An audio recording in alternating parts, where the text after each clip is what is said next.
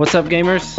Welcome to Battle Mallet Podcast, episode 20, Battle Mallet Second Edition, where Terminators now have to make their saves on 1d6 instead of 2d6. The Battle Mallet Podcast is a podcast delving into the minds of four busy gamers, their annual journey to the Nova Open Convention, playing the games that they love, and balancing life with those games. I'm Jared Johnson, and I'm here with Trey Side, I'm a painting ogres. Danny Clemens, What up? and Jason Tabled Noob Murray. If only I could roll a crit like my daughter. Oh no, more of that. More of that. Sweet. That's the Sarah and I when we played Crisis Protocol the other day for the first time. I was showing her like sides of the dice, and this is what you need to do. So she just four of them and rolled like two hits and two crits. I was like, well, shit, you're gonna be good at this. That's awesome.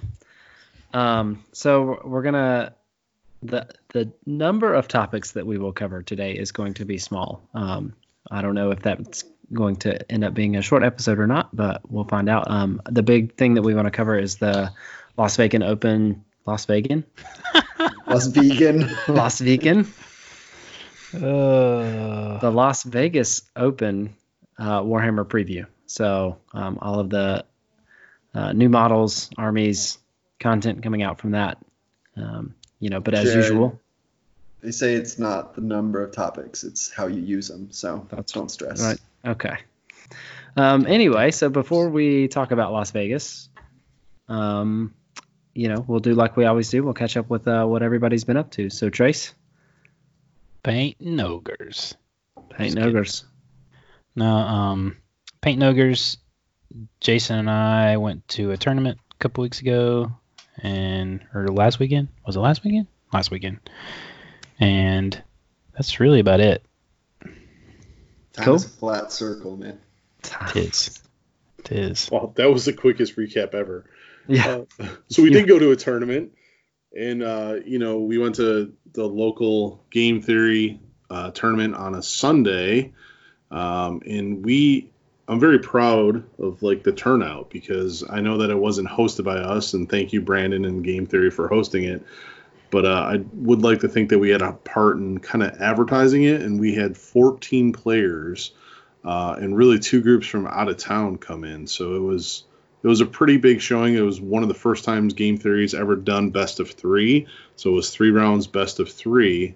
Um, and we had, you know, H2O coach or Sean from the uh, the Richmond Nova area up there come on down and bring a buddy. And then we had Brandon Huss from Columbia, South Carolina come up and bring a buddy. Um, plus, all the locals came out, both new and old. And, you know, it was Trace, myself, Jimmy was there. Unfortunately, somebody had to dip out on us. Jared. Sorry. I tried. Uh, it was really, it was, it was a lot of fun, uh, a great event, and uh, someone did really, really well there, and it wasn't me. No. Nope. Uh, I won it. Wow.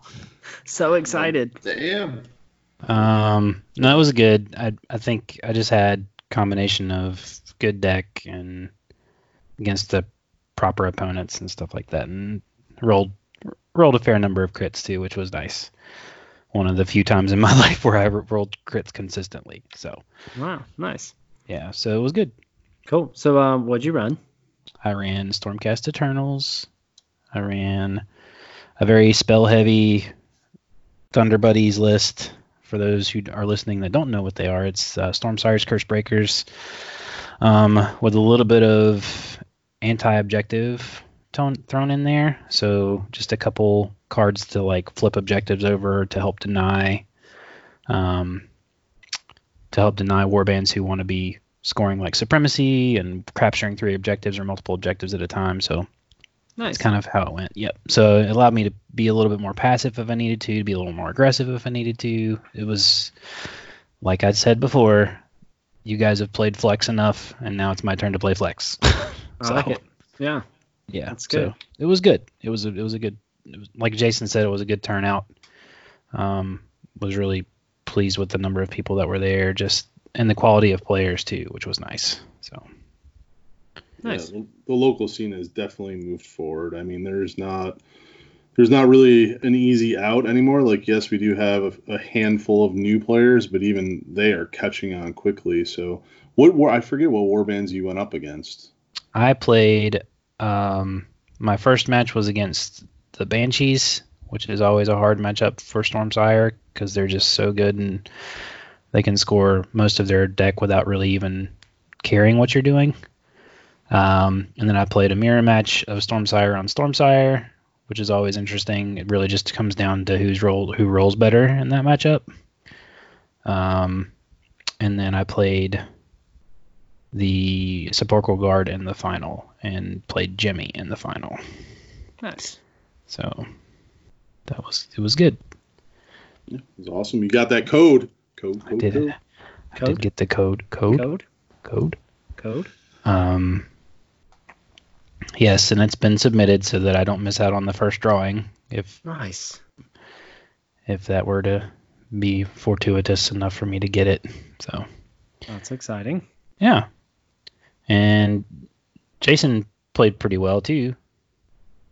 I did. Who did. did you play against? I was I was actually waiting for Jared to make a comment about clubbing small mammals or some. I mean, I don't. I don't. I don't say that anymore. Oh, okay. All right. Just making sure. Yeah. No, congratulations again. So Thanks, man. Any any other hobby updates from you before we, before I go and I'll just dive into the tournament? I was just trying not to clog us up, I guess, with the tournament recap. So, um, no, just painting. I've been painting a lot of ogres.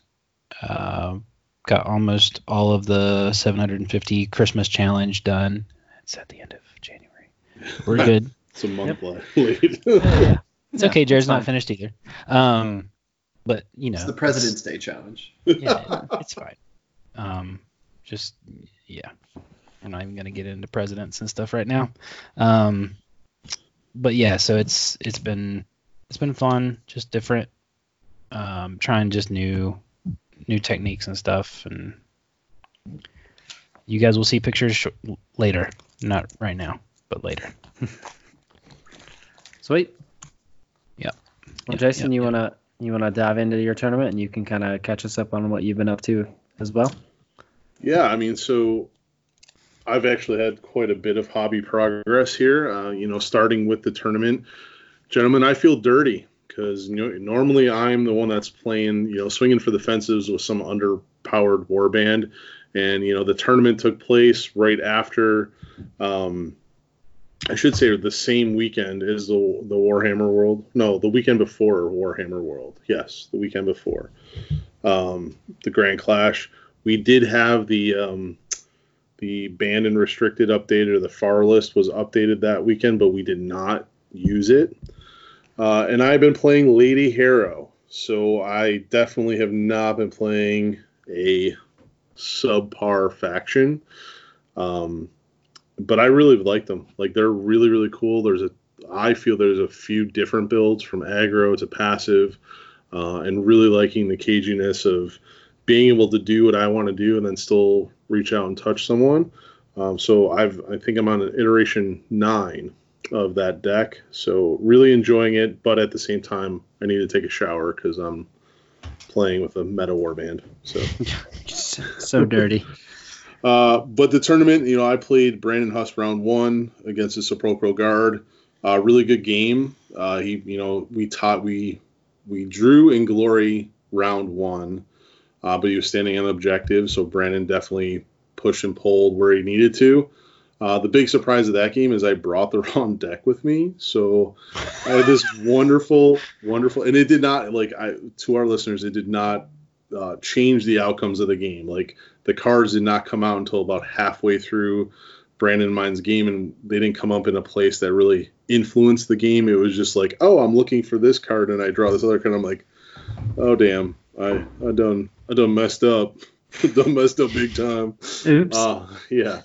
So, uh, um, but he played real well and he was standing objective. Took game one, game two. I was able to kind of get get my feet underneath me, and he had to keep resing a skeleton over and over and over, and I was just able to play whack a mole uh, to take the round. Now, you know, the scoring was done a little different, so I was awarded the full round win um, because I won that game, uh, even though he took, you know, game one and I took game two, so it really should have been coded as a tie.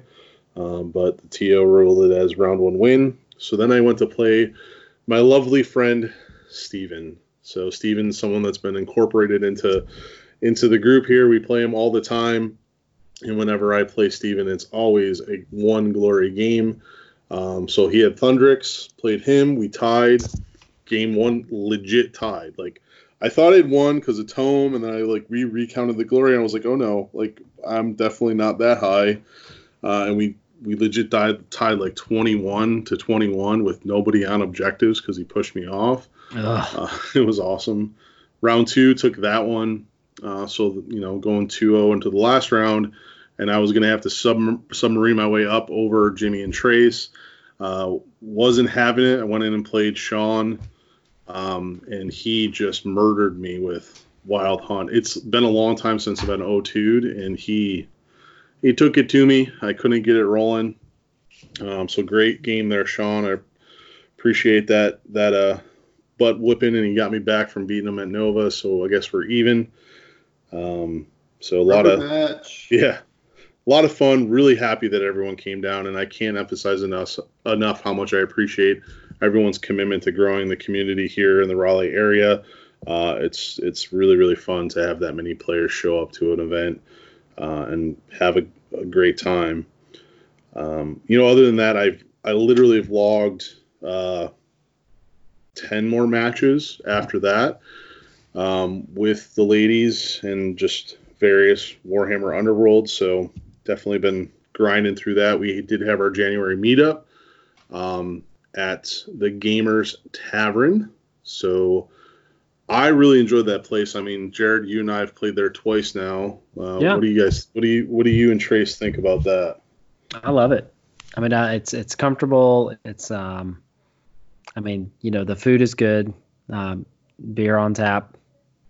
Um, you know, plenty of space. Uh, as far as we understand it, as long as you don't want to play on a Friday or a Saturday, because you know you've got the Magic and Pokemon crowds in there. But um, but yeah, I mean, like on a Tuesday night or a Thursday night that we've been there, I mean, it's been great. Just Yeah, I really- remember like three years ago when I was like, you know, community really needs is like a high end place for people to go play games. And y'all were like, that's stupid. Here we are. Uh, the, the actual answer was, yeah, that's a great idea, but where are we going to get the capital for that? Yeah, That was the true answer. Everyone was like, that's a great idea, but it was like, eh, well, we're poor, so yeah. If only we were independently wealthy. That's it. We're starting a Patreon right now. Just Yep. kidding. No, we're gonna franchise this some bitch. that's right. Oh no. No, I really liked it. Um, I I think like to kind of reemphasize all the points that Jared said. Like, um, it's it is a very comfortable place to play. Um, more it's deceptively big. Like, there's a lot more space, especially for a game of our size. There's plenty of room for us to kind of spread out, and uh, if we wanted to put 40 people in the room to play Underworlds, we could. I mean, those are lofty goals, obviously, but um, I think it'll be a nice place to kind of not call home per se, but play consistently enough to kind of build a rapport. I think. Yeah, Yeah, I agree. And just for our listeners, like I would not recommend it for full fledged tabletop minis games. I mean, if you're looking at playing Underworld, or I'm sorry, uh, Age of Sigmar or uh, 40k, like they do not have terrain.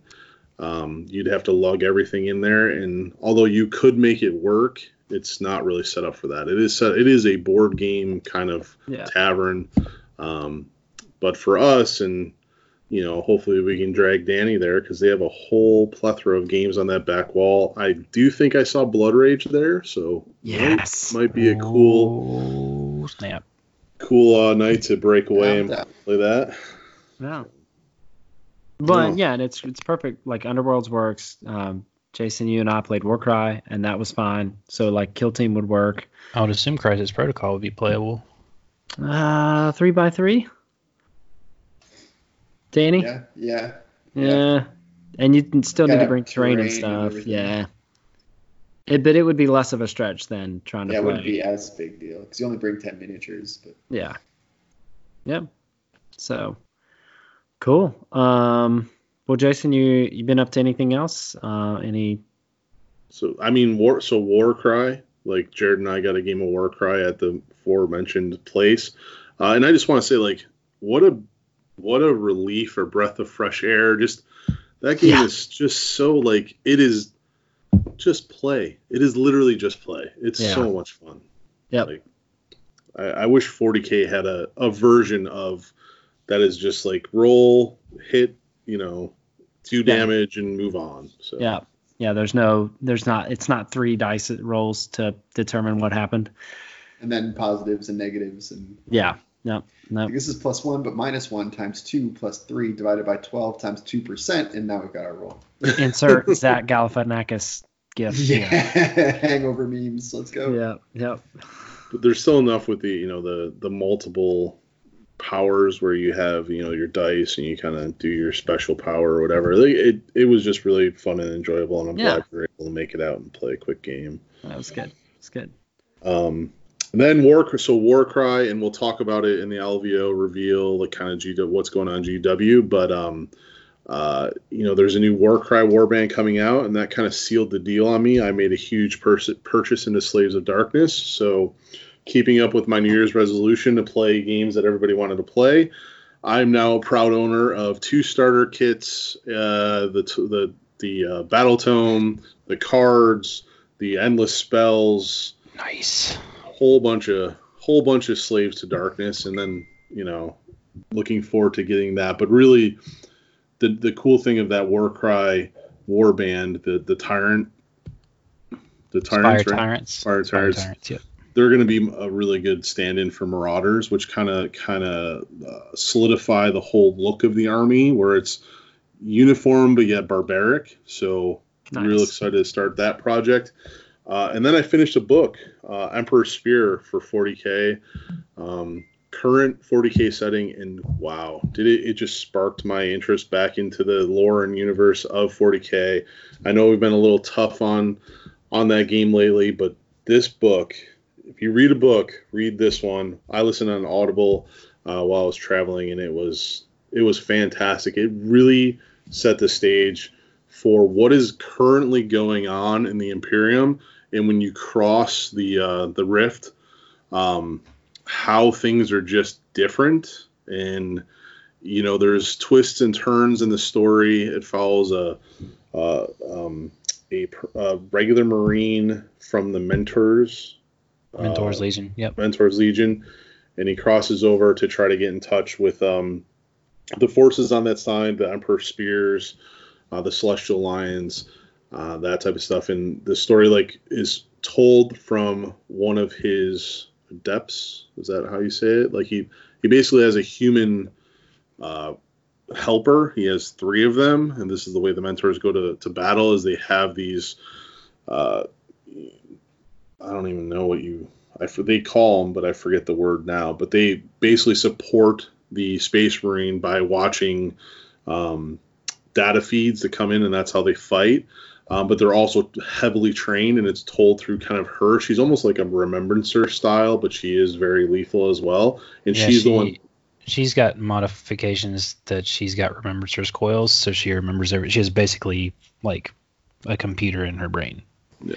Uh, I also finished the book, so Oh, nice. um, and it was like Jason said, it was very very good. Um, if it's it's a great kind of window view into how things operate now in the Imperium Nihilus. Um, and I cannot remember for the life of me the name of what they're called either, Jason. I was trying to like come up with it in my brain. Um, but it was a it was like Jason said, it was a great book. If you are looking for a good read and and like different chapters, if you're tired of hearing about Blood Angels or whatever, it's a great kind of deviation from the normal um, the normal chapters. No Ultramarines in this one. So Oh, wow. Yeah. Sorry, Danny. nice. Sorry, all right. I, I'm not going to read it. So. doesn't, it doesn't have any Ultramarines in it. Why would Exactly. we read it? Or That's funny. does it? Dun dun dun.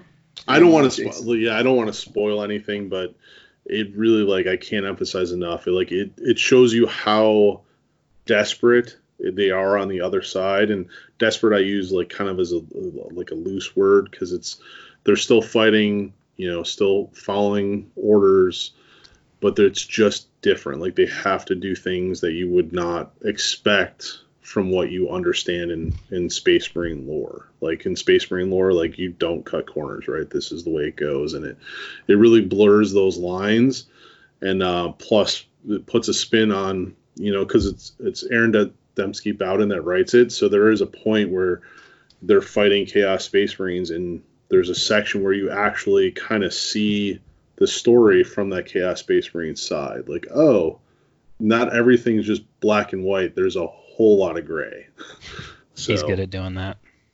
Yeah. Yep. Yeah, Talon of Horus and Black Legion hit that pretty hard. So Yep. And That's the last last hobby progress I had is today we played a game of uh, Kidspire, uh, you know, with my daughter. Uh, she brought out the um, uh, Magore's Fiends against the Godsworn Hunt because, according to her, those are the guys I always lose with. And uh, I I was like, okay, I'm gonna win this one, and so I won the roll to go first. Walked in to try to attack, and once again, for those that aren't having kept up before, you know, we I now I'm using the Dreadfiend board. Just put that out there, and everybody starts inspired, and uh, so I walk in, I hit two hits. Uh, very important that I get one hit through because that allows me to actually take somebody out of action the way the damage works with the two warbands. Uh, and then she crits. And then she attacks me and crits. And then I attack her and go through and she double crits. And then she attacks me again and crits. The girl rolled five rolls in a row with crits. And that was the, like then she had a successful attack and then she critted again. It was like I like 600 crits in a row. I couldn't believe it. Uh, needless to say, by the end of turn two, all of my guys were off the board, and she beat me like fifteen nothing, fourteen nothing. It was fantastic. It was a great time. Thanks, Emma. Yeah. Thank, Yeah. Thanks for kicking my butt. That's awesome. And she was grounded. Yes. So it was so it was my game with Jared a couple weeks ago. yeah, pretty Yeah. much. Saw the crits. So that's my hobby progress. Been up to a lot. Yeah, it sounds like it. That's awesome. Hopefully we'll uh we'll keep that train rolling. So, uh Danny, what you got, bud? Well, Jason was pulling up the slack for me because I haven't gotten a lot of hobby progress done. Uh, you guys know I've had a, a pretty weird week. Um, basically, the short of it is found out that my dog is really sick, and so we're trying to kind of spend a lot of time with the little guy and uh, treat him well and keep him happy and all that stuff, and try to try to figure all that life stuff out. And so that has kind of dampened my enthusiasm for doing pretty much anything hobby wise. Uh, that said, I have played some some pretty uh, casual board games with the the wife and friends, and um, that was nice. It was a nice little reprieve. But uh, kind of getting out the paints and the models and everything has felt a bit like a chore. Uh, so haven't really done it. But I hear Jason over here doing like all the things, and so I feel like you know what, it balanced out. Nice. Didn't you play Crisis Protocol with your wife? I did play Crisis Protocol with my wife, but that was uh, we kind of played about two thirds of the game of Crisis Protocol because it got kind of late, and it was like she's not very um, like this is kind of her first miniatures game, and so it was a lot for her. It was kind of like overload, Yes. and and Yeah. I think uh, it was like let's just having fun. I think if we keep going for another two turns, I think we might get cranky. so let's just kind of take, Yeah. take the pedal off a bit and uh, but it was fun it was also kind of I, we kind of adapted it a little bit well i kind of adapted it a little bit kind of like how you do with the with with emma for shadespire i kind of was like well let's not use these cards. Let's just focus on just what the heroes can do so that there's no like oh i can plan this little trap. Let's just get used to you know comparing stats and rolling off and and doing all that sort of you know typical tabletop stuff. And and once we kind of got in that groove i was like well i feel like we've achieved the goal of this first game. Like you kind of have a handle of how it works. And um, but we haven't busted it out since but we both agreed that it was fun and that we should do it again so uh, hopefully on the horizon here Nice. Good. So what board games have you been playing? Uh, we played a game called Quacks of Quedlinburg, which is maybe one of the most fun names in board games. Um, which is kind of a, a fun one. It's you basically are uh, like apothecaries in this made-up medieval town, uh, and every year there's a competition where all of the quacks of Quedlinburg get together and try to outdo each other with their potions. And you have a big bowl in front of you, and it kind of has like a spiraled path, and you start in the middle, and you um, each space on that spiraled path is worth a victory point more or less, and um, you your job each turn is to try to get as many ingredients into this pot and fill up the path as much as you can to get as many points as possible. Uh, and the way you do that is you have a store of ingredients, things like mandrakes and tsetse flies, all sorts of like you know typical stuff. And you have a pouch, like a blind a blind bag, and you buy stuff and you put it in the pouch. And then when it's your turn, you start pulling items out of the pouch and you're filling up your your cauldron. But if you fill up too many of one ingredient, it'll explode. And Oh, so nice. you have to start kind of like trying to oh shit like i've pulled out all of my good stuff and now i've got left is the things that'll blow it up so i'm going to stop like you can just choose to stop or you can be like oh but i know i have one more good ingredient in there and i have i can still get three more bad ingredients before it blows up so you can start kind of like playing the odds and then you, it usually every turn comes to a moment where like everybody's watching you and you're like all right, am I gonna do this? Am I gonna go for it? I got like one in three odds of getting the good the good ingredient that's gonna help me win this round. And you always like, yeah, I'm gonna go for it. And you reach in the bag and you pull it out, and it's always the thing that makes you explode, and everybody laughs at you, and it's fun. nice. but uh, that's one that we played recently. We played a, a party game called Monikers, which is uh, it, a lot of people might have known of it. Uh, I forget what it's called, but it was like a free to play internet game for a long time, and they they basically turned into a nice polished uh, card game like Cards Against Humanity uh, did back in the day. Uh, but it's uh, a party game where like you split into teams and you have a deck of cards that's kind of like apples to apples or Cards Against Humanity, like a lot of random pop culture references. Like one of the cards we had the last time I played was uh, this historical figure. Uh, I forget his his full name, but it was like Roland something. Uh, it was like Roland the Flatulator, Farter of the King, and it's this actual guy in history that was like a jester and his job was he would come to the king and he'd do like a flip and a fart at the same time, and that was like the king's favorite thing in the world. So we learned something. But uh, That's So awesome. that's that, like so. There's cards like that. Ones like you have things that are like like bacon, you know, like, like it's just like a, a mixture of things, and you play the first round, and basically you have a minute with this deck of cards, and you try to get through as many as you can in a minute uh, by saying anything but the name on the card. After that minute's over, you give the remainder of the deck to the other team. They do the same thing, and go back and forth until both until the, the deck is empty. So every card in that deck has been seen by the by both teams. You add up the points, and that's the end of round one. Round two, but instead of uh, instead of what you do is you just say one word, and so you really have to pay attention to the clues from the first round because like Roland the farter, like that that's an easy one because you can just be like farter, you know. But like uh, some of these ones, like uh, there was like Humpty Dumpty, and somebody said uh, he the guy who fell off a wall, and so you just want to say wall because that's something like you've already keyed in. Go through the whole deck again, add up the cards, and then there's a third and final round where it's basically charades, and then at the end of that, whoever has the most points win, and it's kind of fun because the whole game is kind of this building, uh, like driving force, getting you to that last round where the charades happen, and everyone's like, "Oh God, like how do I act out Roland the farter flatulator for the game?" You know, and uh, I feel like that's easy. I um, think you just do a flip and fart. yeah, right. I mean, you can make your your medieval hay that way, but uh, but yeah, so we played that too. I mean, I told my mom I would amount to something one day. I always knew Trace wasn't your first name. I didn't know it was Roland. Yep. it's an R name for sure. Well, that's awesome. That's cool. Well, And please tell me that you completely acted out the scene from Harry Potter when you were talking about Mandragora root.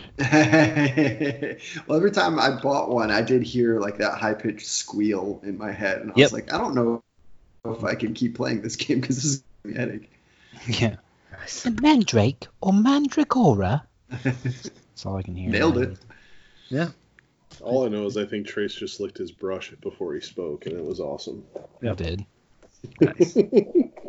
Brush liquor. Cool. So I I guess it's me. Um, so played in the um, the the Underworlds meetup at the Gamers Geekery and Tavern, uh, and that was a lot of fun. Um, been playing uh, a little bit of Underworlds, and uh, and that's about it as far as kind of miniatures games are concerned. Um, my son has happened to find a classmate slash bus friend who has a bunch of Pokemon cards, and his friend just gave him some cards, and now they just trade them back and forth on the bus. I guess I don't. it's like that episode of Beavis and Butthead with the candies. Do you ever see that yes. one? Yes. Yeah. And they I mean, just have yeah. like one dollar in the box of candies, and they give the dollar back and forth. Right. Yeah. It's like, oh great, we sold all the candy. So Yep. Um, yeah, because like yeah, so randomly one day, uh, like at the, very beginning of the year, my son comes home and he has got like a like a binder sleeve with with like twelve Pokemon cards in it, and I'm like, where did these come from? Like, is my son beating up other kids and taking their Pokemon cards, or um, so anyway. So he has these Pokemon cards. He's interested in them. Like he's like legit reading now. Um, and so he had like a really good week behavior wise at school. Um, and so I went and got like just the cheapo, like two starter deck introduction to Pokemon, the card game set. And uh, and we've been playing it and, and a lot. It's and fun. yeah, I mean, yeah, I mean, there's there's a lot to it, and I like am playing it with them, and it's been awesome because like this, we it came with like fold out play mats, and it has all the steps there, and I just remind him, I'm like, he's like, what do I do? And I'm like, well, you have the steps in front of you, so you just read them, and then he reads them, which is like blowing my mind because here's this tiny human being that until like three months ago Could not read. could not read, and now he is like, you know, uh, remove one energy from this Pokemon when you attack, and I'm like, you, how do you even? I don't even understand that. Like, it's amazing, but it also means that I am playing like Pokemon with my son. Hell yeah. And they do a really Um, great job with those starter like combat boxes. Yeah. Because you don't even shuffle the deck. Like it's laid out in a way where it's like this is gonna kind of work you through the challenges and processes of how this game is going to work. And it, like it's great. I think they really do a good job of making that game accessible for people. Yeah, and now like we've played through the deck stock, and so now we shuffle them, and we're like legit 50-50 on mhm. wins just because of like the card draws and stuff. And I'm like, oh great, I drew one basic Pokemon and then six energies. Well, I guess. oh, and my son, oh he drew into, you know, like his, you know, legendary Pokemon on the first draw, and so he attacks and I die and I'm out of Pokemon, so my son wins in like three turns. Um, but I mean, that's the way the cookie crumbles, I suppose. Uh, but it's been fun. It's been cool, and you know, he showed interest in other games. Um, we bought the game Dragonwood, which was recommended to us by Max back at Nova, um, and it was out of stock from the distributors for a long time. So finally got a copy of it in, and uh, I, th- I thought that it would be simple enough and interesting enough with all of the art on the cards. Um, to keep my children entertained, and that was not the case. So it devolved into my wife and I playing against each other, and she thrashed me soundly. Um, but for anyone who hasn't heard of Dragonwood, um, the idea is that um, you're basically it's like it plays like uh, almost like Rummy. So you're drawing cards, you're trying to build sets, and whenever you get a set, you can try to fight a monster to get points. And the way that you fight the monsters, you roll a number of dice based on how many cards are in your set. And your set could be cards of the same color, cards of the same number, or cards in a row.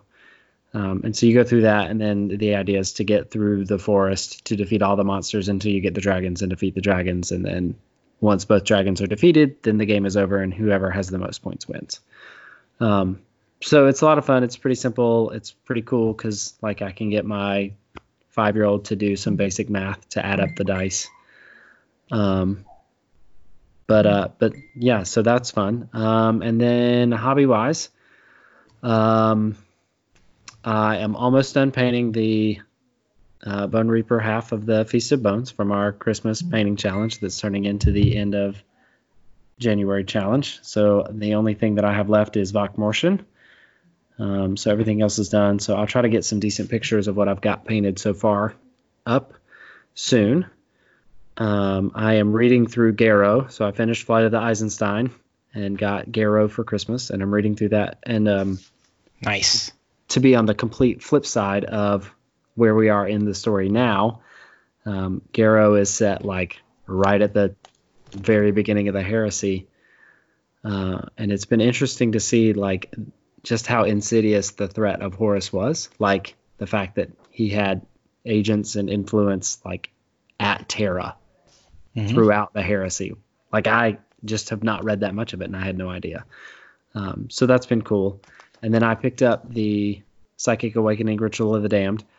Pretty excited about that content wise, just because of the new rules for the Grey Knights. Um, you know, I'm not going to sit here and do a full review here, um, but I, I feel like they have added some things to the Grey Knights that will make them play more like the Grey Knights have played historically. So they have, you know, rules now where they can get, you know, minus one to hit when they're in cover, or their smites are more potent. Um, and then just some new stratagems that you know are thematic and interesting. Um, so it's kind of got me on an itch to maybe paint some of the unpainted Grey Knights um, that I still have sitting around. Um, and then, but story wise, um, unfortunately, you know, it's more of the same. So they kind of dig into um, kind of the bad blood that's between the Grey Knights and the Dark Angels. So back in the the Fall of Fenris, whatever that book series was called, whenever Magnus was released, Wrath of Magnus. Wrath of Magnus, the there was some bad blood between the Dark Angels and the Grey Knights because the Grey Knights basically had to infiltrate the rock to purge it from the demons that had come into being and Get it, Changeling.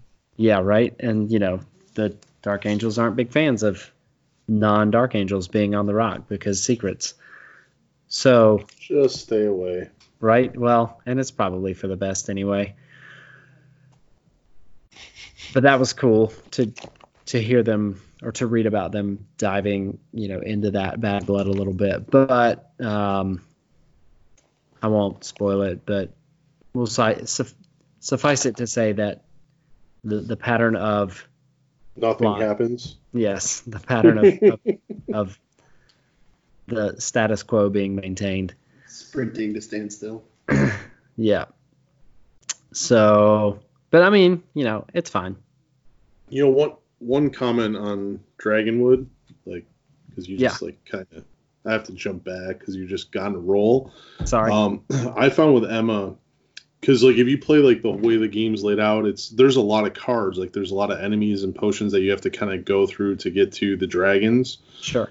Like I just cut it down to nine cards, Oh, that's not a bad idea. and it seems it's still like a longer play, but it seemed to help keep her interest because then the dragons come up and she can kind of work through trying to get the dragon. So Oh, that's a good idea. Nice. Pro tips. Sweet. So, and I, I am very disappointed to hear that the story. So, like, as a Dark Angel lover, not a player anymore because they're So you're a basically retired for me. Yeah, pretty much. No, I'm I'm playing for a new faction that likes to just slaughter the incident innocent. so, um, so would you say it's worth the buy for the story alone, or do No. the rules are the sub substance there? No, it's really about the rules. Yeah, the the plot is not. Yeah, I would not buy it just for the plot. But you're happy with the Grey Knight, Grey Knight portion?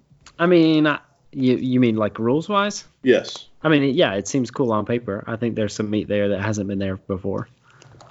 So, and obviously, if you are a Dark Angels player, you want to pick it up too because it it brings them in line with the way that the other Space Marine armies play. Not necessarily to the same level, but um, definitely in line with the doctrines and the super doctrines and you know all of those super cool factions and chaplains getting litanies and all that stuff. So.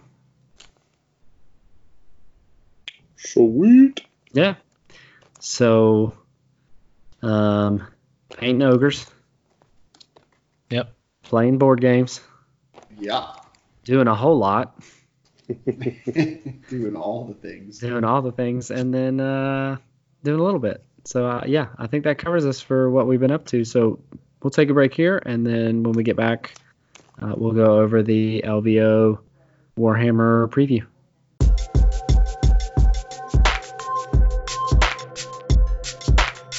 All right, high rollers, we're back to talk about the LVO preview event, and there is a lot, a lot of cool stuff coming out that I know is really tickling the fancy of everyone on this podcast. So, LVO taking place this weekend as we record. The preview event was on wonderful Thursday night at like Midnight. Midnight.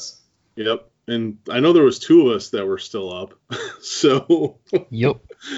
I was uh, actually close. I, I went to bed at like 11:30 that night. get out of here! I thought about it. I was like, I could stay up. I, it, it was raid night. I had no choice. But Oh, oh. Oh, there he Oh, is. there he is. there it is. It doesn't turn into a, into a pumpkin on raid night, just on every dude, other. if you heard me on comms, yeah, I turned into a pumpkin. Believe me, I was That's ready funny. to go.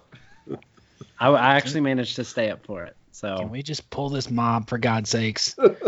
No, we kept they, we wiped on the boss at like 10:58. Raid's supposed to end at 11. I was like, let's go again. Let's go again. They did it like three more times. I was like, bros, we're not gonna do this. And we got Thursday. Like, let's just go to sleep and call it. I was cranky, very Danny, cranky. like, Frankie. I don't want to do it anymore. Yeah, and it's like an eight minute. You know, it's first week of the raid, so every fight is like eight minutes. And it's like, ah, we're gonna do this again. Are we really gonna do this again? Come on. I digress. So I anyway, anyway, miss Tra- and don't miss those days. so Trace and I were still awake for the the lovely lovely witching hour, and the first thing they drop on us is yet a new, you know, psychic awakening rages on, but it is Adeptus Mechanicus. And Trace, you own this army, and what, these horse things. What what's your thoughts, man? Like I think Wild they're West. amazing. I think they're amazing models. Um, they really kind of lean into a vibe that I feel has kind of been a little bit present. They just kind of pushed it a little further. So you have these Skitarii that are basically desperados riding mechanical horses, um, which I just think is really cool. Um, and the the aesthetic really reminds me of the Will Smith Wild Wild West movies. Um, They do. I'm sorry. I just was never expecting that in our Lord's year 2020 we'd hear somebody bring that up as like a good thing. well, I'm just saying, like, you know, it. I'm not saying it was a good movie, but some of this, like this whole steampunk aesthetic, I think is just kind of, um, it's kind of a missed opportunity in the 40k universe because it it's obscure and weird, which is what the AdMech are anyway. Um, so I just think it, like, it, if there was any army that it was going to work for, it would be them. Um, but you have the horses, and then you also have the the um like the the gargoyle-ish kind of Skitarii, um, which I think are really interesting as well. That go with the Archaeocopter, which Danny absolutely does not like. Um, so difference in aesthetic tastes here, which is fine. Um, Yeah. Like I just think it's a I think it's a cool idea, and some of those poses they're really dynamic. The especially the Yeah. horse riders. Yeah, the Um, horse rider with the double like, Like pistols. Like, yeah, it's super- it's so cool. super cool. and Um, and then the alt version is like badass, they're like dogs with flamer faces. Yeah, which is yeah.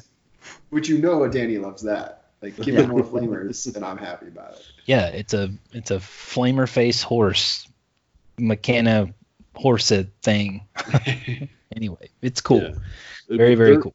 They're Sherby's Raiders, right? Is that I don't know if I'm saying that Cer- right. cer- cer- Cerberus. Cerberus. Yeah. Cerberus. Sherbert. Sherbert Raiders. Sherbert Raiders. Because they can't spell anything appropriately. They have to put Y's in places that I's are and all that stuff. So, but yeah, the Cerberus, the Cerberus Raiders are, um, they're really cool. I'm And I'm not excited to even see. gonna, and I'm not even gonna attempt to pronounce the the bat wings like the Petraxi. The Pteraxii. Just think ter, ter, like pterodactyl. Pter- or pterodactyl. Yeah. Pteranodon. Pteranodon. Pteranodon. the reason I like them is just the two, there's two reasons, right? So like I like that weird gyrocopter with the wings and stuff. Yep. And the, the, this solidifies the look of the army. Yep. And the other thing is that just the cool factor of GW going to an army that was a new range, right? Like, so this was a new range a few years ago.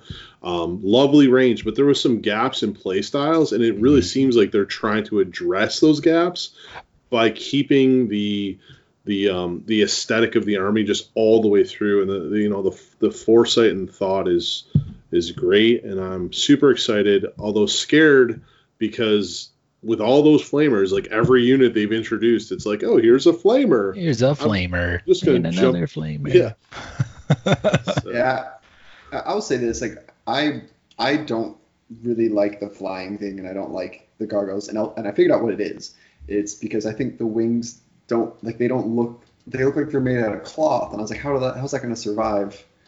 And it doesn't look like 40k to me. But I will say this, and I mean this honestly, I'm really excited. I have nothing but respect for the fact that 40k kind of the designers kind of took a step way out of their normal wheelhouse and was like, screw it, we're going to do something kind of wacky, and it's either going to hit some people or it's Yep. not. And I like that. I think that's a good thing. I think it's a better. It's better for the game to do that. It's just not for me. The story may be stale, but the models are hot and fresh. Yeah, uh, the right. models, best models in the game. Like by like the game meaning the the tabletop war game game. Like it's Yeah. unbelievable how much better their models are than No. anybody else's. Well, and I like to think of it like this. I think that it, some somewhere on Mars, someone has found a digitized version of Da Vinci's journals, and they're like, "Yeah, yeah, this Yep. looks like this will work. work. Yeah, sure. Yeah. This is Jump an ancient bridge. STC. It's an STC pattern. Like Yeah. it's just an old It one. It has to be. It's Look fine. how old it is. There's no way this isn't an STC. Cloth wings.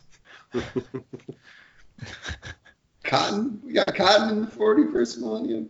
I- for the record, I would not paint them as cotton wings because I think that that does kind of cheapen them a little bit. But um, like So- they're they're very cool. Some pro somewhere is gonna hand paint them as like carbon fiber weave. Yeah, or Yeah. like some kind of weird like multi-media kind of thing. It's gonna be Yeah. It's it'll be awesome. the big flat space. People will do stuff with it. Yep. Yep. And I also love the way that they roll these out too, because they basically, if nobody's seen the video, the Yes. video is basically the them saying like it's it's imagine if your three year old were sitting in the room with you and said, "Daddy, Daddy, Daddy." Daddy, and just Yeah. over and over and over and over and over again, and then finally you go, "What?" Yeah, it's like awesome. it's essentially the same thing, but it's the Adeptus Mechanicus Did version you watch this one though? This one is it's a little spin on it. Yeah. So like they're they the guy's like, hey, and the guy's like, we know you're gonna request stuff, so we Here already you go. given it to you. Don't Yeah. even ask. Yeah. Yeah, Yeah. Just be quiet. Here's your Pop Tart. Shut up. but anyway, so awesome. I'm I'm excited for those. Um, I th- I think there's going to be a lot of really cool conversions too, um, with third party bits that people are going to do.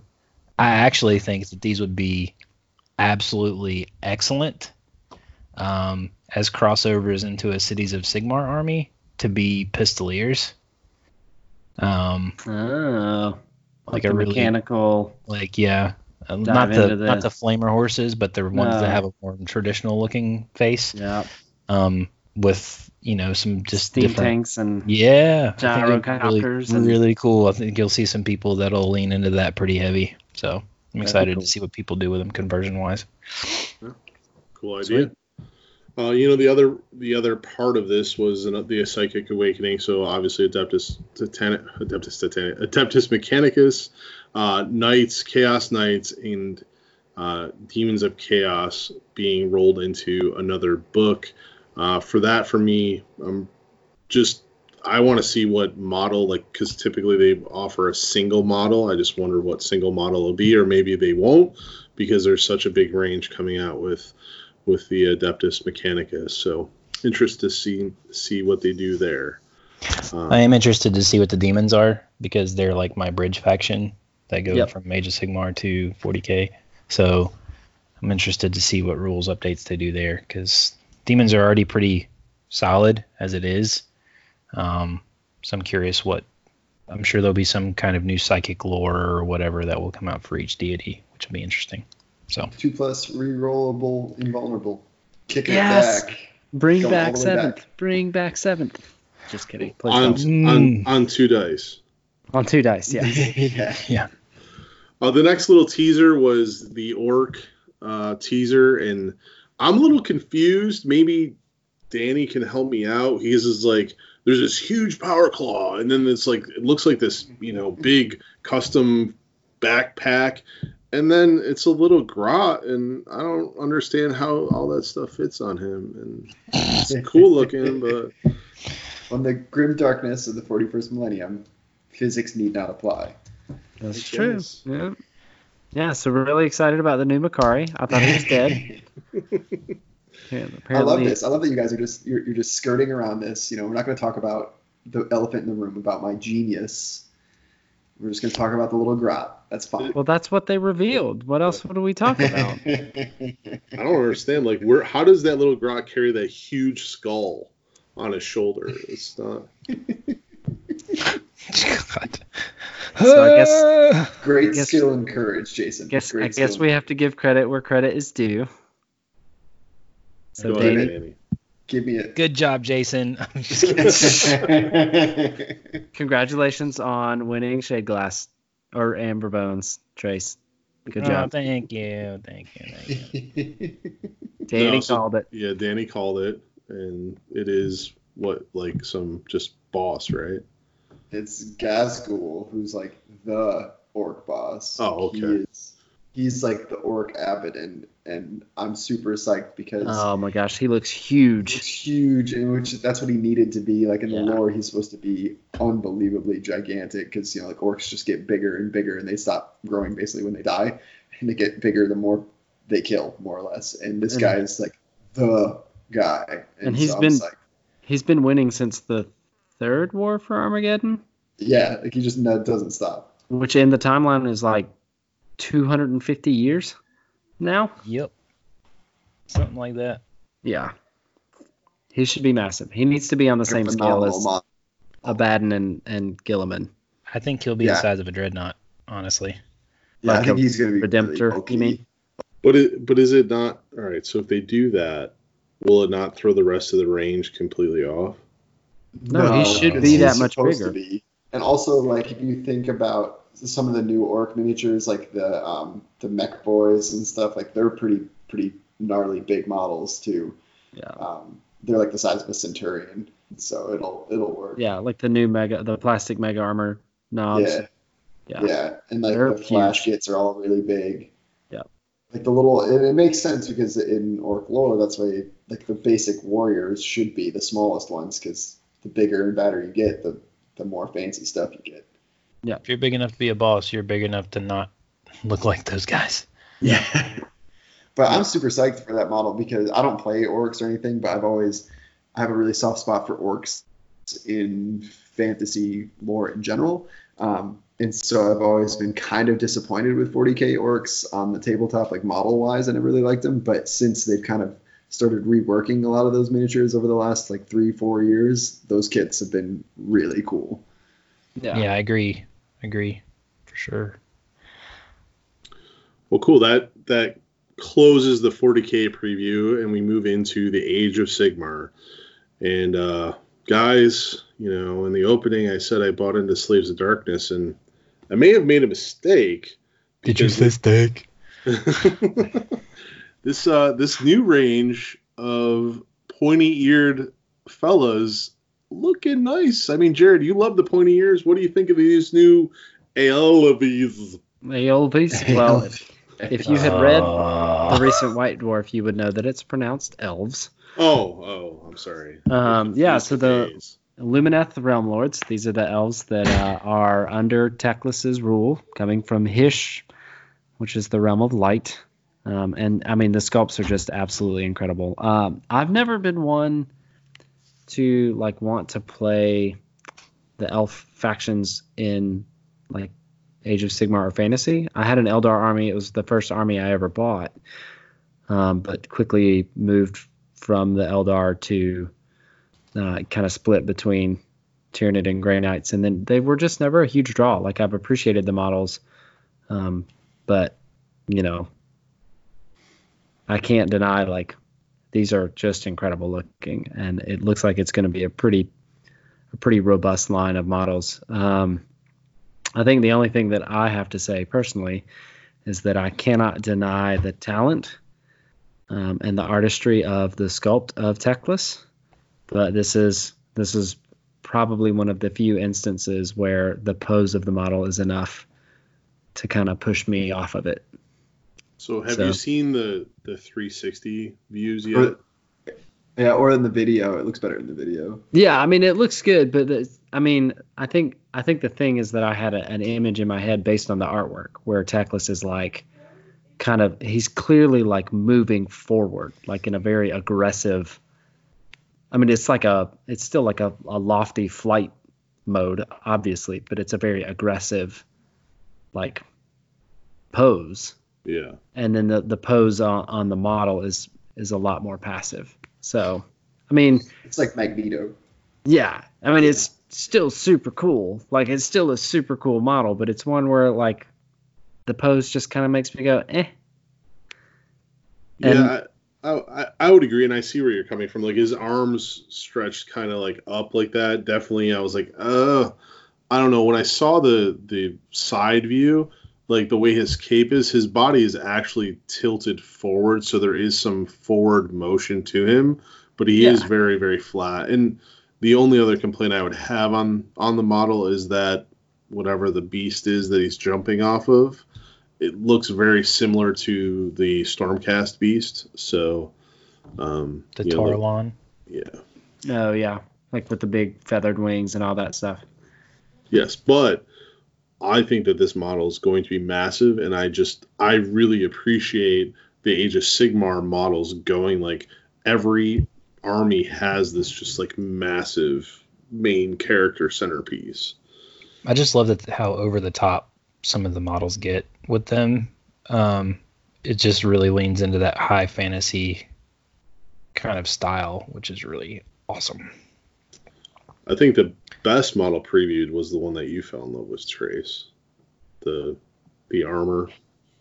Oh Yeah. yeah, the hollow Eltharion. armor. Yeah, The- it's great. Ah, it's so good. It's great because he. I don't know if I'm about to get a little bit lore lore crazy on y'all. So, for those who do not know, Eltharion was one of the princes in the High Elf army in the Old World, and Eltharion had some bad stuff happen to you where had bad bad stuff happen to him where Malekith actually took his eyes as torture. So this is the only model, one of the only models from the old the old world that actually saw an update in their model based on rules or based on like lore, right? So now he's not transcended through to the new world to, you know, the mortal realms. Um but he's like his soul apparently went through it went with it and Teclis basically has reanimated his soul but didn't give him a body like it made him a hollow suit of armor like it's kind of a dick move a little bit Yeah, bit Teclis is a jerk. but uh but it i mean I, I guess in this way like he can never truly be killed again which is kind of a cool take on it um but eltharion was always a very cool character of high elf lore in, in the old world so it's kind of for those lore lore nerds out there I mean, for me, like Danny touched on it with the 40k models and and the um, Gur, uh, Gurzag coming out. Guys, cool. Ghazghkull. Yeah, you know. yeah, you know, my mind is melding here tonight. But uh, the um, the ability for these designers to make a model with no body in it, like it's just floating armor, is it is amazing. I can't wait to see it in person. Also, can we talk about how big that model is?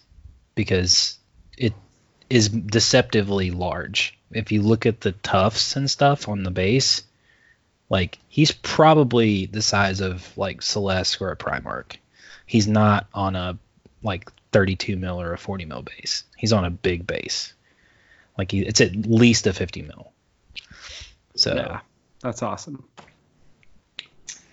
Yeah, well, as the guy who just confessed his love for orcs, the elf stuff was not doing it for me personally. So you guys were having a complete nerd like gasm over this. I was like, I'm gonna sit in the corner and just let them have fun because it's Yeah. not not for me.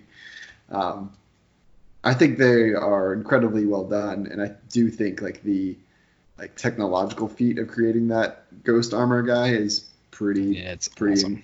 mind bending. But uh, I was like, nah, that's a range that I don't need to collect. That's for sure. Yeah. See, I, I think it looks for me, and the reason why I was like, oh, I may have made a mistake is not not so much the two characters. Is one, there's still more of the range to be leaked, right? They're doing like a sister style event with it, but the spearmen and the the cavalry are they're like so grounded in historic looking um, armies, you know, with the shields and the spears and the big plumes off their helmets. Like, I'm just like, oh, that looks so cool. But anyway, But it looks like elves, so screw it It does. It does. Yeah.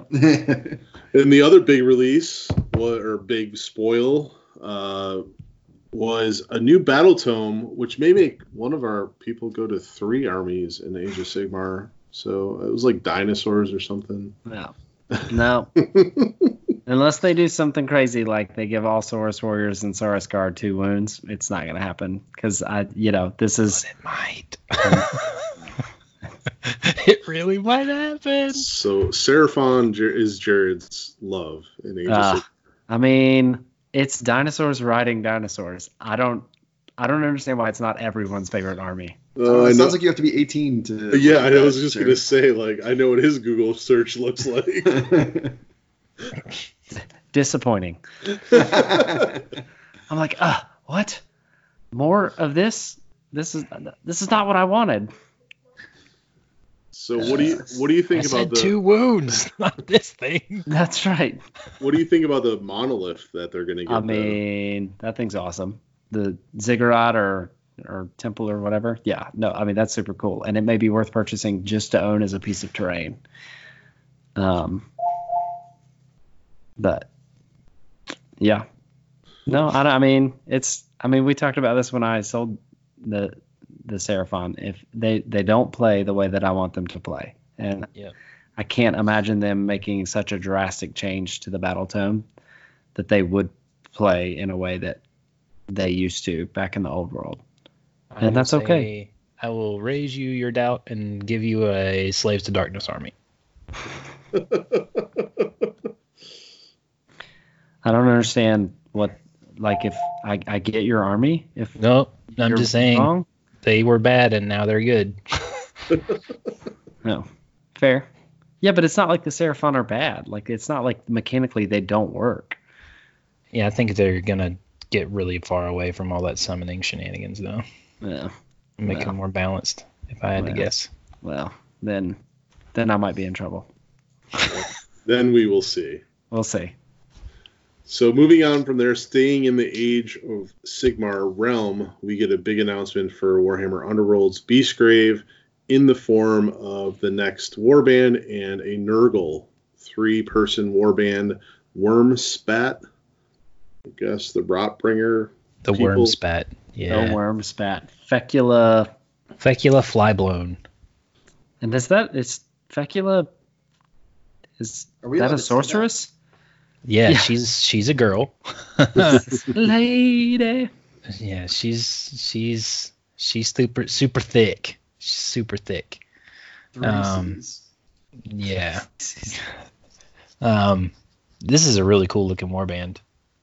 Um, Yeah. and you know, like all of the Nurgle models, if the Nurgle model aesthetic appeals to you, these models just lean into that super hard, and they're awesome.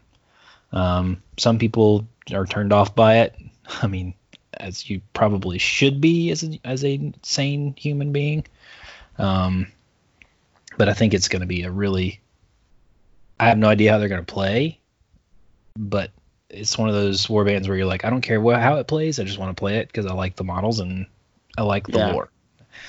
So um, excited to see what they have up there. Dirty, pus-filled sleeves Yeah. They, for you, especially Trace, you're going to have to make some really hard decisions here because I know that you like Man Trapper because he's an orc. eh, Or an He's a orc, what? and he's an ogre. Man, I'm just killing it tonight. He's an ogre, right? So you have that army. Plus, like he looks, he looks very similar to Mollog, which you like to play. But then now they're leaning into uh, Nurgle, and you know they, she looks like a wizard, and you like to play Nurgle, and you like spells Yeah. what are you gonna do? Well, I mean, everybody seems to be flirting with two lists like pretty consistent this season anyway. So nothing to say that I can't lean into both. So There you go. True at the same time. I think it's pretty cool that they uh like Nurgle isn't what I would have thought of with the whole realm of beasts, but they do enough cool little cues in the models to kind of help tie it, like with her horn headdress and all that stuff. It's kind of like that's kind of a Yeah. neat way to pull that into that world. I thought that was a clever design choice. They gave her a cat looking thing, so that's like That's a true. beast, right? Yeah. Sure. what is it called? It's uh, Retchling. Yeah. Retchling? Yeah. Uh, yeah. It's about to make me retchling. It Heyo. It it looks like a kitty cat with a slightly human face ish. Yeah. Kind of. It's It reminds me of the Gyrinx, but like Twisted. diseased. it's Yeah. faintly resemblant of what my mind interpreted happened in um, spoilers in um oh what's the Hunger Games? Did you guys read the Hunger Games? Yeah. oh yeah, the chimeras. Yeah, that's Like kind the of dog what gorilla the, things. the dogs that turned that were made from people like that is kind of where my mind went. Is this thing a little bit? Because I remember it's I very remember very distinctly reading like when she looked at some of their eyes, like Yeah. you could tell that they were human beings. That they weren't animal eyes; they were human being eyes. So Yeah. that's kind of what it. So anybody who's read those books, that that's kind of what we're thinking. Yeah. It's pretty twisted.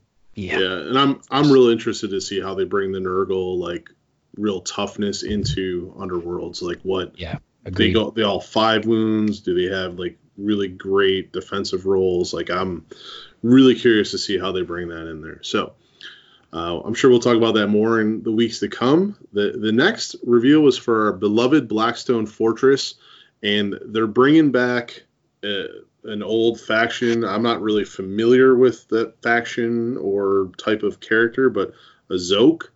Zoat, Zoat. zoat, zoat, zoat, zoat, zoat. So zoat, fill me in zoat, here, guys. It looks cool, but what the heck is that?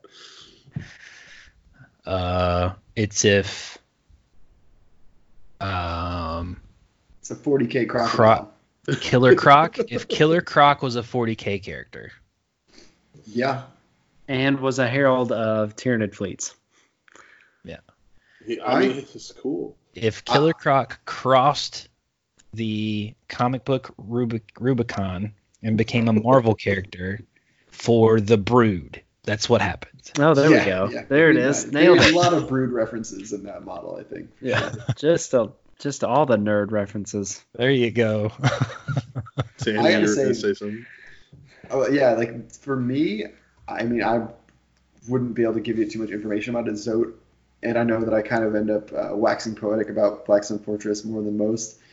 But something that I really love about what they've been doing with Blackstone Fortress is they're using it as a vector point for a lot of these kind of like side ideas from Mhm. old books. And so my one of my very first introductions to the Warhammer 40k universe was the third edition rulebook, and I'm, and I still remember to this day on one of the pages there's a pencil sketch of like all of these aliens, uh, like the and- Hrud and the yeah, the Zoat. Hrud, yeah, and the Zoat, and there's like this like weird little kind of like rat thing that looks like a cousin. It collapsed on itself and then had like bone fingers and uh, I think there's a Kroot on there and stuff and like and I just think it's like I remember looking at that and it kind of the only thing I can think of now, which obviously I didn't see until later in life, is that kind of the like Guardians of the Galaxy kind of uh, lineup picture, you know, where they're all up against the Mhm. prison Yeah. wall, and it's like it was kind of the same idea for 40k, where it was like here's a bunch of bad guys that like are out there that we don't really know what to do with, but you should know they're there, and I'm a big fan of having like a little bit of mystery in the world. Yeah. And so I always that has stuck with me. And so now that like every now and then Blackstone Fortress is like, hey, remember that cool little sketch we did, you know, 15, 20 years ago? Here's a model of it.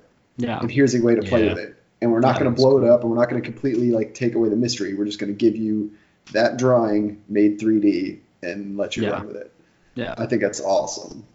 Well, and it's Yeah, cool it's too to see cool them idea. like refresh old sculpts because there was an old Zoat model, and it's And it looks almost like that. Like yeah. Um, but you know they did the same thing with the Ambull. Like there, Yeah. there was the old what Ambull Ambull model, and uh, yeah, and then and now there's the new Ambull, and the new Ambull is way better looking than the old one. And so it'll just be interesting to see them continue to do that, to explore, you know, pieces of factions as the Blackstone Fortress folds in upon itself and opens gates to new and exciting dimensions of Terrible. awesomeness. Yep. I like his power fist. I think it's pretty cool. So Yeah, I'm gonna buy that model and chop that power fist off and put it on a Primaris Marine. You you you enjoy that. I'm excited to go up against them. We'll eventually get to that campaign, but uh, really cool that they're still supporting that game and and like you guys said, bringing lore back in. Uh, the next piece that that came up was, and I'm excited to kind of see what what they're going to do.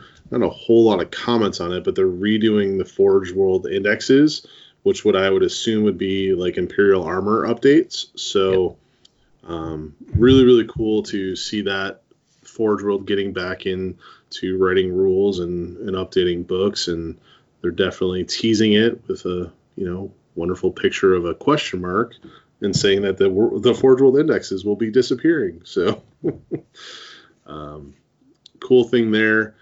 Uh, and then last for for us, kind of you know the big reveal or tease was an at the animated series Angels of Death. Um, I'm excited. Like I think the more that we get out there with media uh, or different forms of entertainment for 40k, will, or any type of GW um, property is good. But love to get your guys' thoughts on on what you think this uh, animated series is going to bring us. I mean, Danny, you, you down down for this red red of death? so like I uh, let me let me take you on my emotional journey on this entire thing. Is I am really skeptical of uh, the expansion of Warhammer 40k universe into different media. Um, I think that the story writers have shown us many times that they're very capable of writing really cool and really engaging stories, but they've also shown us their ability to write really bland and uninspired and kind of uh, pointless stories.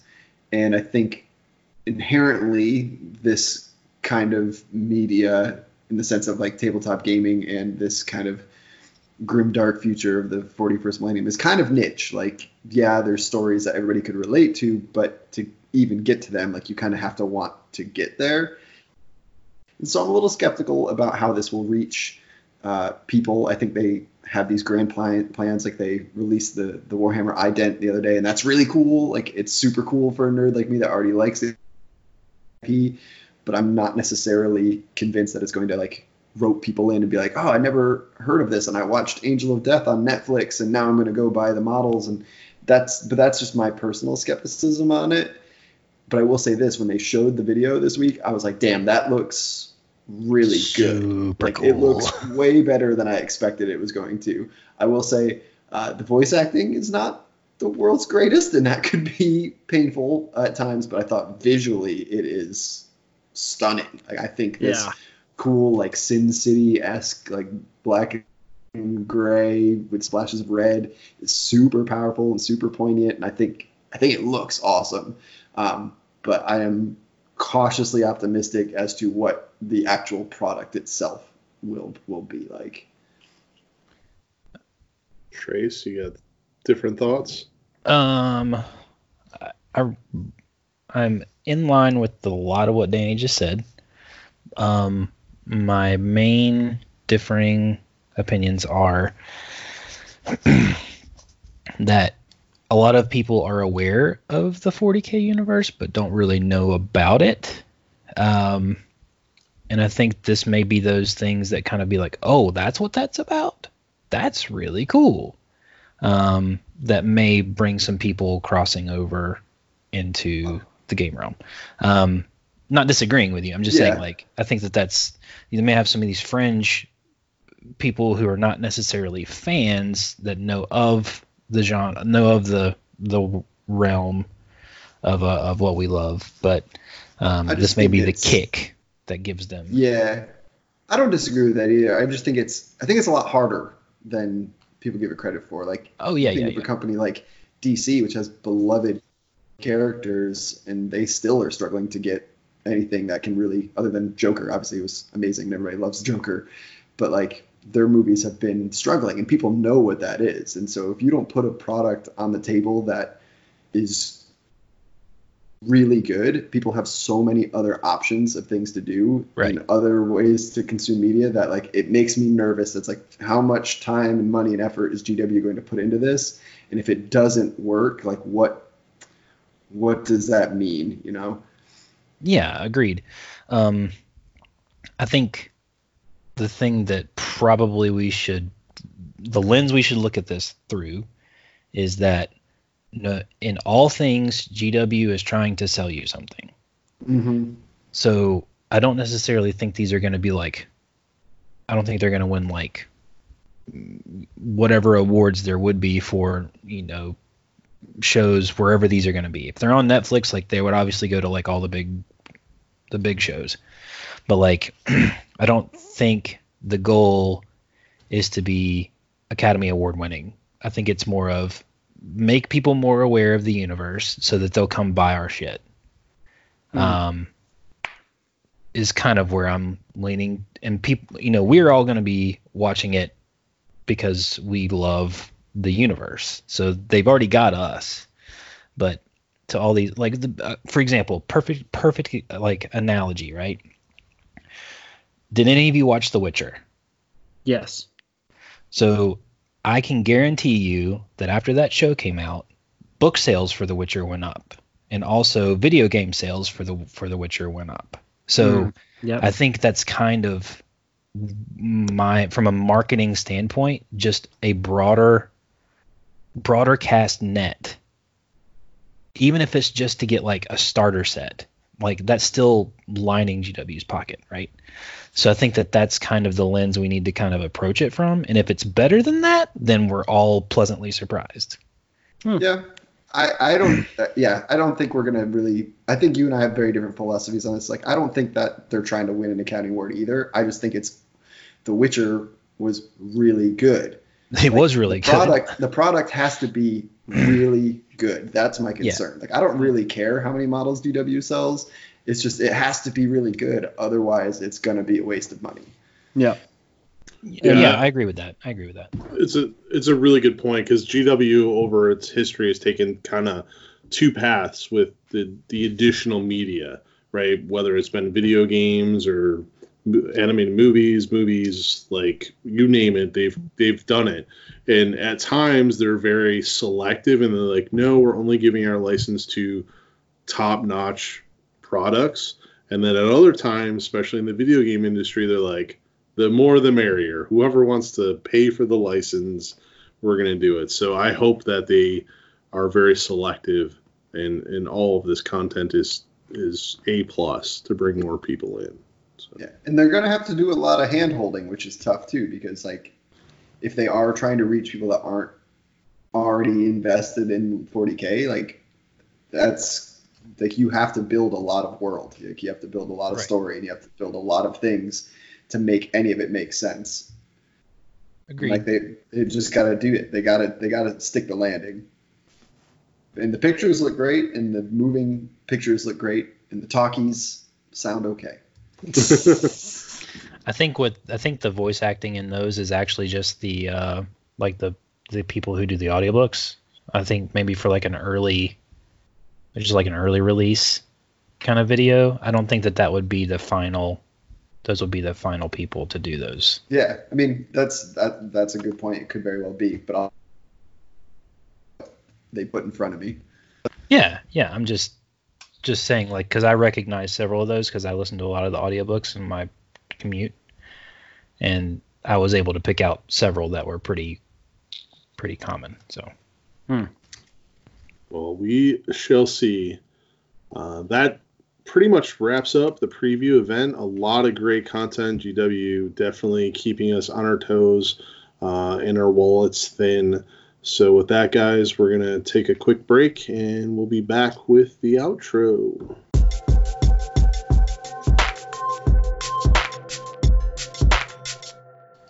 And we're back, and that'll round us out. So uh, thanks again, everyone, for um, listening, uh, joining us as we continue our journey. Um, did someone just die? No, my sleeve got caught on my my chair.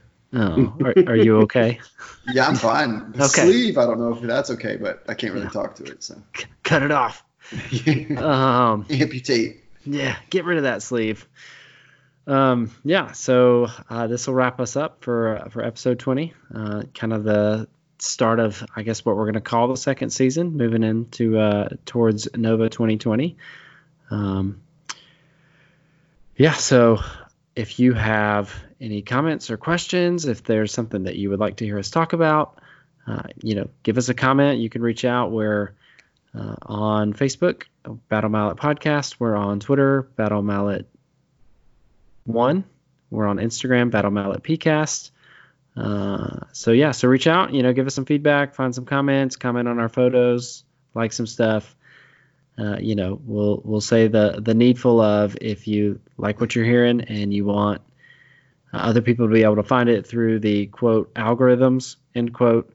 You can give us reviews, stars on Facebook, iTunes, uh, whatever listening platform you're using, uh, and we would appreciate that. Uh, but I think that's it. We don't have any super upcoming events. No, we're still waiting for uh, to lock down the Underworlds tournament at uh, Atomic. Um, there is uh, the end of next month a Underworlds tournament at the GW store in Fayetteville, and um, yeah, I think that's I think that's, That's it. it. So as yeah, so as other things come up as they get closer, you know, we'll we'll post about them. We'll announce them here. Uh, yeah, so that's it. That'll wrap us up. So for the Battle Mallet podcast, uh, we are three dads and a cautious optimist. this is Jared signing out. Only way to live. this is Trey signing out. Danny being cautiously optimistic on this sign out. it I'm might be good, but I'm not sure. Not sure. I don't want to get invested. I don't want to get hurt, guys. Yeah. Oh my lord! I don't even get the hell out of here. Peace.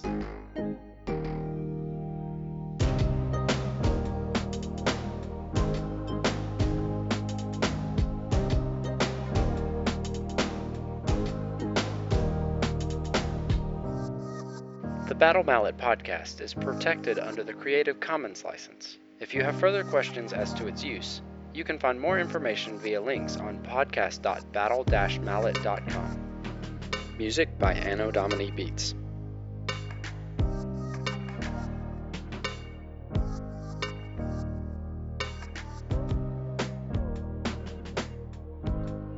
Come on, Zero Key. Sounds like you're speaking to a tiny Asian man in your room.